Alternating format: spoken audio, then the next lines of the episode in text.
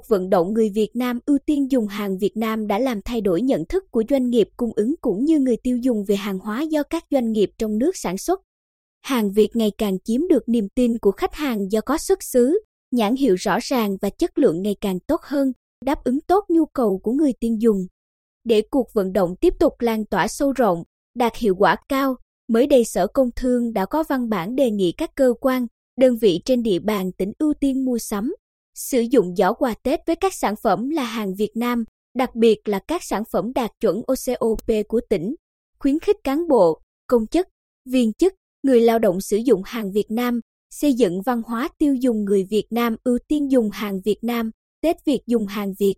Năm 2022, Sở Công Thương triển khai rầm rộ nhiều hoạt động xúc tiến thương mại, hỗ trợ nhiều doanh nghiệp, cơ sở, hợp tác xã quảng bá, giới thiệu các sản phẩm OCOP, công nghiệp nông thôn tiêu biểu chất lượng tốt, an toàn, tìm kiếm, mở rộng thị trường tiêu thụ thông qua các kỳ hội chợ, phiên chợ hàng Việt. Cụ thể, xây dựng ấn phẩm sản phẩm OCOP Bình Định cho 52 sản phẩm đạt danh hiệu OCOP năm 2021, tham gia 9 kỳ hội chợ triển lãm trong cả nước, tham gia 4 chương trình hội nghị kết nối cung cầu hàng hóa giữa các tỉnh thành phố năm 2022 tại các địa phương, tổ chức khu gian hàng giới thiệu sản phẩm tiêu biểu của Bình Định và các tỉnh khu vực miền Trung Tây Nguyên tại Bình Định, tổ chức 4 phiên chợ hàng Việt về nông thôn, miền núi tại các huyện Hoài Ân, Vĩnh Thạnh, An Lão và thị xã Hoài Nhơn.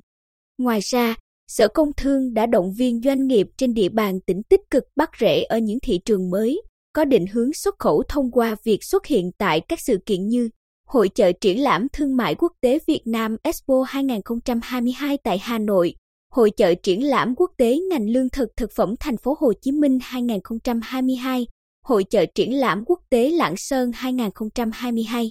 Theo Ban chỉ đạo Cục vận động người Việt Nam ưu tiên dùng hàng Việt Nam tỉnh, nhờ các hoạt động kể trên, sức mua của người tiêu dùng trong tỉnh đối với hàng Việt ngày càng tăng cao và có tới hơn 90% người tiêu dùng tự xác định khi mua hàng hóa sẽ ưu tiên dùng hàng Việt Nam.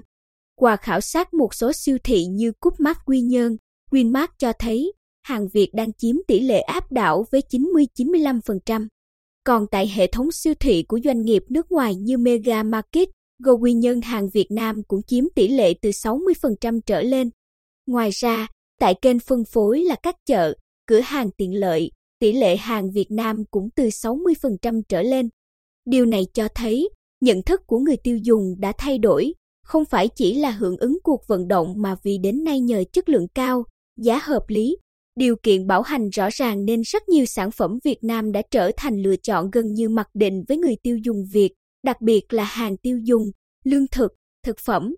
Thời gian qua, các doanh nghiệp trong tỉnh đã nỗ lực cải tiến quy trình sản xuất, nâng cao năng lực sản xuất, kinh doanh, cải tiến, nâng cấp bao bì, mẫu mã sản phẩm từng bước phát triển, góp phần khẳng định vị thế với người tiêu dùng.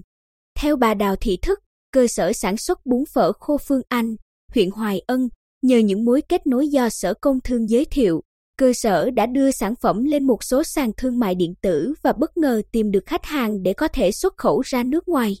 Năm 2022, Ủy ban Nhân dân tỉnh ký kết hợp tác hỗ trợ tiêu thụ các sản phẩm nông nghiệp tiêu biểu, đặc trưng của tỉnh trên các sàn thương mại điện tử với các doanh nghiệp vận hành sàn giao dịch điện tử Lazada, Shopee, Sen Đỏ, Postmark, vô số.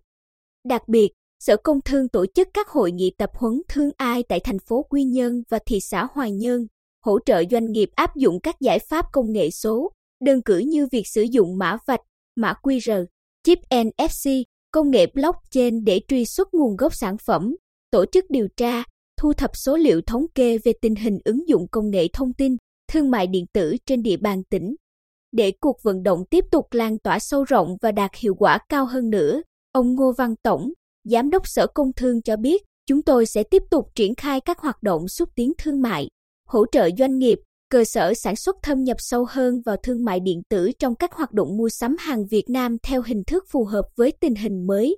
Điều này nhằm nâng cao vị thế, chất lượng, sức cạnh tranh cho các sản phẩm của Bình Định nói riêng và của Việt Nam nói chung trong bối cảnh Việt Nam hội nhập ngày càng sâu rộng vào nền kinh tế khu vực và thế giới.